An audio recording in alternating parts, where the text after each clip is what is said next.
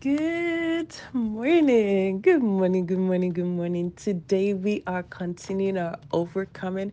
We want to talk about overcoming the enemy. And so we're going to use the scripture in James chapter 4. I love the entire um, book of James. It's so simple, in terms of reading but so deep in terms of the messages that comes from there. And in chapter 4 he's talking about some things that are manifested outside of the body. But we know that it starts within but we see the manifestations outside. So for example he talks about fightings and wars and we see um, wars all over the place and we're trying to figure out what is going on. Right now the world is up in end because of what is going on in a part of the um, Asia with um, taking over governments, what was happening in Haiti, but um, with the with overthrowing the government and all of that, we're looking at wars and fightings, and even in our own community, crimes, stuff like that. And we're saying, where do all of these come from? And James is telling us that it is coming even from within us. It's coming from the lust that is within us. He, he goes on to say that we um we envy others to get things and we cannot get them and we ask for ask God for things and he does not give us because we're asking for the wrong things. We're asking to use them in the wrong way. But today God is saying to us he's giving us um a blueprint as to how to get away from here. In verse 7, it says, Submit yourself therefore to God, resist the devil and he will flee from you. And we see, we talked about this yesterday, but it's important to also point it out again where Jesus, at the end of his fasting, the enemy came to him in the wilderness and he brought out all of those things the, the mighty, lofty, proud um, adulation that he would give to him if he bows down and worship him. And what did Jesus do? He used the word to resist him. He he told him no.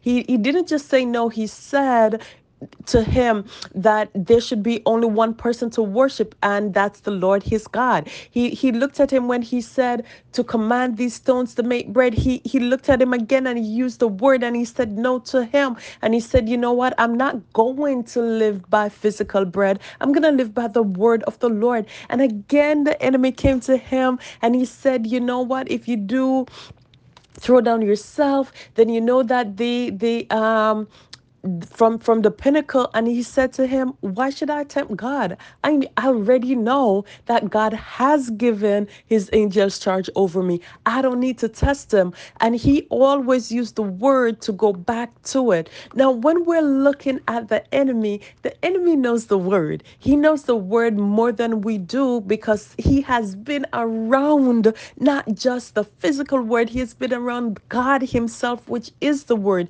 And so he will twist that word to suit you. And if you are not skilled in studying the word, there is no way you are going to resist the enemy. So when he comes in, he is so subtle. I remember singing this song in um, Sunday school.